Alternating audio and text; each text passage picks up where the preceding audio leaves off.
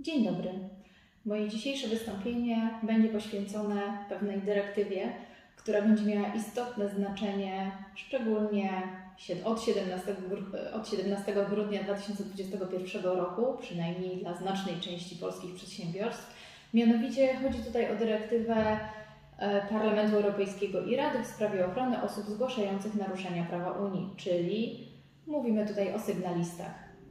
Pewnie Państwo pamiętają, kilka lat temu debatowaliśmy nad ustawą, projektem ustawy o jawności życia publicznego i wówczas były w tym projekcie zamieszczone również przepisy dotyczące ochrony sygnalistów. Przepisy te spotkały się z wielką krytyką, dlatego że były one nieprecyzyjne, właściwie chyba niewiele czasu poświęcono na przeanalizowanie i precyzyjne sformułowanie tych przepisów. Na szczęście ta ustawa nie weszła w życie. W tej chwili jednak mamy do czynienia z dyrektywą, która nakazuje państwom członkowskim Unii Europejskiej wprowadzenie w życie przepisów ustawowych, wykonawczych i administracyjnych niezbędnych do wykonania tej dyrektywy właśnie do 17 grudnia 2021 roku. Z kolei część, mianowicie w przypadku podmiotów prawnych w sektorze prywatnym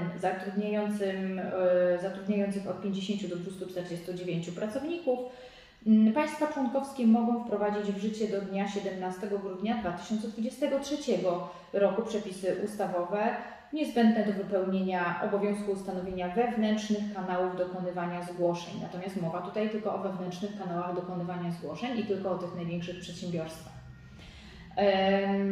I o czym mówi ta dyrektywa? Generalnie dyrektywa odnosi się do zapewnienia ochrony i wskazuje, że państwa członkowskie muszą zapewnić ochronę tym osobom, tym pracownikom przedsiębiorstw, którzy dostrzegając pewne naruszenia bądź potencjalne naruszenia ze strony podmiotów gospodarczych, czy to podmiotów prywatnych, czy to w sektorze publicznym, które mogą być naruszeniami prawa.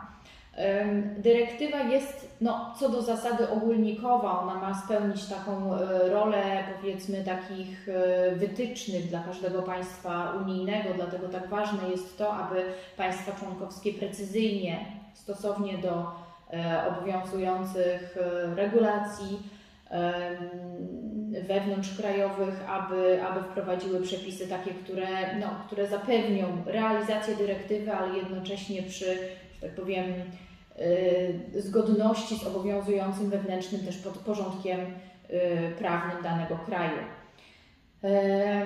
I jeśli chodzi o to, kogo obejmuje ta dyrektywa? Bo tak jak powiedziałam, chodzi tutaj o osoby pracujące w sektorze zarówno prywatnym, jak i publicznym, które uzyskały informacje na temat naruszeń w kontekście związanym z pracą.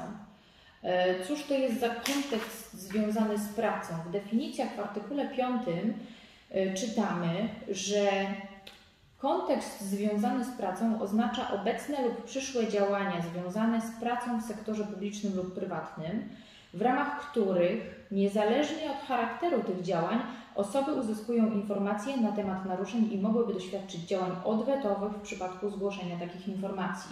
Z tym, że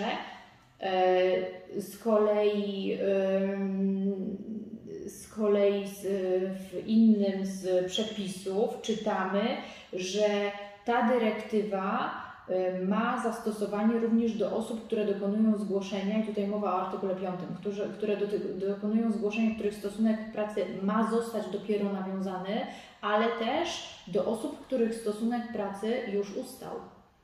Tak, także generalnie mamy tutaj osoby, które były związane z stosunkiem pracy, ale też mamy tutaj ochronę, przewidzianą środki ochrony, które powinny być zastosowane też do osób, które na przykład pomagają w dokonaniu zgłoszenia albo w stosunku do osób trzecich powiązanych z osobami dokonującymi zgłoszenia, które też teoretycznie mogłyby doświadczyć działań odwetowych. To mogą być także współpracownicy na przykład tej osoby zgłaszającej, czyli przykładowo pracownik zakończył pracę u danego pracodawcy, zgłasza naruszenie przepisów prawa i też za chwilę powiem, o jakich przepisach prawa tutaj mówimy. I jeżeli przykładowo inna osoba, która nadal pracuje u tego pracodawcy, mogłaby doświadczyć działań odwetowych, a więc na przykład zostać zwolniona, to wówczas taka osoba podlega ochronie zgodnie z tą dyrektywą. Także mamy bardzo szeroki zakres podmiotowy, szeroki zakres ochronny dla wszelkich osób, no, które mogą być dotknięte skutkami zgłoszenia naruszenia, ale też, uwaga, potencjalnego naruszenia. Także nie mówimy tutaj wyłącznie o naruszeniach, które już mogą być stwierdzone, które zaistniały, o działaniach, które zaistniały już u pracodawcy, ale również tych, co do których pracownik ma informacje i które zgłosi odpowiednim organom. Czyli mamy bardzo szeroki zakres podmiotowy i chodzi tutaj o naruszenia prawa, w szczególności mamy tutaj zakres w ustawie,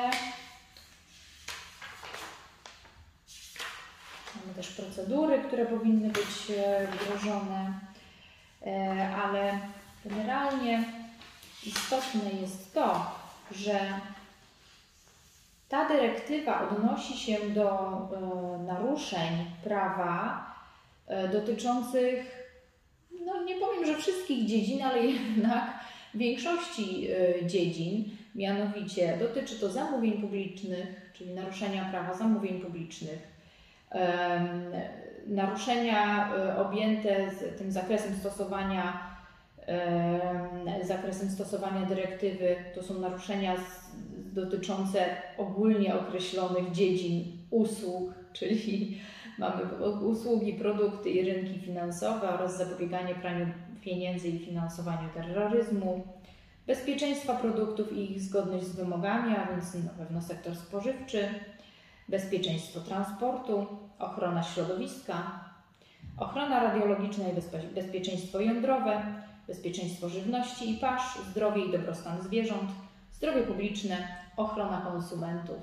A więc dotyczy to wszystkich podmiotów, które na przykład sprzedają towary bądź świadczą usługi na rzecz konsumentów, ochrona prywatności i danych osobowych oraz bezpieczeństwo sieci i systemów informacyjnych.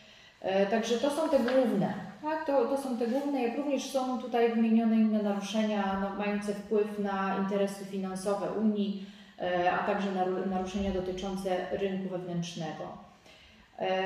Czyli musimy wziąć pod uwagę to, że kluczowym dla prawidłowego stosowania tej dyrektywy jest precyzyjne określenie w przepisach polskich, unormowań, precyzyjne określenie tego, kto jest chroniony oraz jakie działania są chronione, ale także w jaki sposób następuje ta ochrona. Dość, powiedziałabym, niepokojące bądź szerokie określenie jest zastosowane w definicjach, czyli w artykule 5 tej dyrektywy, jeśli chodzi o informacje na temat naruszeń. Czym są informacje na temat naruszeń? Są to informacje, w tym uzasadnione podejrzenie, a więc nie tylko uzasadnione podejrzenie popełnienia przestępstwa. Jest tu określenie po prostu informacja, w tym uzasadnione podejrzenie dotyczące zaistniałych lub potencjalnych nawet naruszeń, co do których doszło lub prawdopodobnie dojdzie w organizacji, w której osoba zgłaszająca pracuje lub pracowała lub w innej organizacji, z którą osoba dokonująca zgłoszenia utrzymuje lub utrzymywała kontakt w kontekście wykonywanej pracy lub dotyczące prób ukrycia takich naruszeń. Zatem zakres, czyli ta informacja, która ma być przekazana właściwym organom bądź po prostu upubliczniona, powinna być też przez naszą polską ustawę bardzo precyzyjnie określona i procedury z tym związane również, dlatego że mamy tutaj minimalne wymogi, natomiast dopiero w sytuacji, gdy polskie prawo będzie przewidywało określone środki ochronne, dopiero kiedy szczegółowo zostanie określona procedura, dopiero wtedy będziemy mówili o tym, czy faktycznie jest ten sygnalista właściwie chroniony, czy też nie. To, co jest istotne w kontekście ochrony, to to, że mowa tutaj w tej dyrektywie o działaniach, o tak zwanym zakazie działań odwetowych, a więc czego ten pracodawca nie może uczynić w stosunku do wcześniej wskazanych przeze mnie osób, a więc do osoby dokonującej zgłoszenia, czy też do osoby, która pomaga przy dokonaniu tego zgłoszenia, bądź tych osób trzecich powiązanych z dokonującymi zgłoszenie. Mianowicie większość z tych działań odwetowych, które są zakazane, oczywiście dotyczy pracowników, a więc nie mogą być zawieszeni, nie mogą zostać wysłani na przymusowy urlop bezpłatny, nie mogą być zwolnieni, nie mogą być zdegradowani lub na przykład nie można wstrzymać wobec nich awansu, jeśli na przykład była w toku procedura, czy miałby to być kolejny krok gdzieś tam w karierze pracownika. Oczywiście zakazane jest na przykład dokonywanie zmiany miejsca pracy z uwagi na zgłoszenie o naruszeniach, obniżenie wynagrodzenia, zmiany godzin pracy, które nie zostały uzgodnione z pracownikiem. No, nie można też dyskryminować poprzez wstrzymanie na przykład szkoleń, czy nieobjęcie tego pracownika jakimiś szkoleniami, którymi normalnie byłby objęty. Nie można dokonywać negatywnej oceny wyników pracy lub negatywnej opinii o pracy. Nie można stosować żadnych środków dyscyplinarnych, nagany lub innej kary, w tym finansowej. Oczywiście nie można stosować przymusu, zastraszania, mobbingu lub wykluczenia, dyskryminacji czy innego niekorzystnego lub niesprawiedliwego traktowania. Nie można również przekształcać umowy o pracę na czas określony w umowę o pracę na czas nieokreślony w sytuacji, gdyby pracownik mógł mieć uzasadnione oczekiwania, że zostanie mu zaoferowane stałe zatrudnienie. Natomiast tutaj mamy ścisłe tłumaczenie tej dyrektywy. Generalnie chodzi tutaj o to, żeby pracownicy na skutek zawiadomienia o nieprawidłowościach, o naruszeniach prawa, no żeby pracownik nie znalazł się w sytuacji gorszej niż wcześniej. No oczywiście nie można wypowiedzieć mu tej umowy, nie można czy to umowa o pracę, czy to umowa o świadczeniu usług, bo tutaj oczywiście też mowa o tych osobach współpracujących, tak jak już wcześniej wskazałam, nie można odebrać licencji, zezwolenia, jak również nie można skierować z tej przyczyny, czyli z uwagi na zawiadomienie, na przymusowe badania, na przykład lekarskie albo psychiatryczne. To są istotne informacje i teraz oczywiście, tak jak wcześniej wskazałam, no, kluczem do prawidłowej implementacji tej dyrektywy jest precyzyjne określenie całej też procedury i tego, w jakich warunkach, na jakich zasadach, czy mamy odniesienie do kodeksu postępowania karnego, jeśli chodzi o zawiadomienie o popełnieniu przestępstwa, do jakiej części na przykład pracodawca będzie miał wgląd, kiedy będzie miał wgląd, jeśli chodzi o właśnie zawiadomienie o takim naruszeniu, do kogo będzie można kierować to zawiadomienie, jakimi kanałami. To wszystko są elementy, które powinny być precyzyjnie określone w polskiej ustawie w tym zakresie, także na pewno będę to śledzić i nadal Państwa na bieżąco informować o postępach prac. Dziękuję za uwagę. Małgorzata Krzyżowska.